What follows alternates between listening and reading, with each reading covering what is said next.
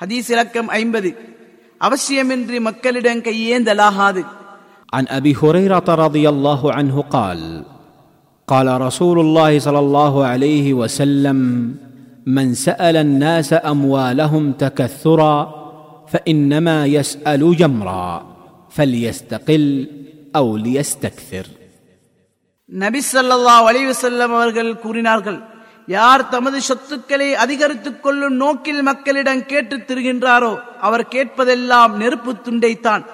விரும்பினால் அவர் அதை குறைத்துக் கொள்ளட்டும் அல்லது அதிகரித்துக் கொள்ளட்டும்.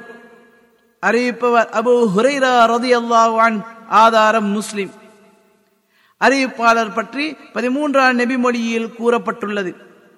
ஹதீஸிலிருந்து பெறப்பட்ட பாடங்கள். ஒன்று அவசியமின்றி மக்களிடம் கையேந்துவோருக்கு இந்நபிமொழி கடும் எச்சரிக்கை விடுக்கப்பட்டுள்ளது. இவ்வெச்சரிக்கையானது மக்களிடம் அவசியமின்றி கையேந்துவது பெரும்பாவங்களில் ஒன்று என்பதற்கு ஆதாரமாகும். இரண்டு மனிதன் தனது தேவைகளிடம் மக்களிடம் கேட்விட்டால் அவை ஒருபோதும் தீரப்போவதில்லை.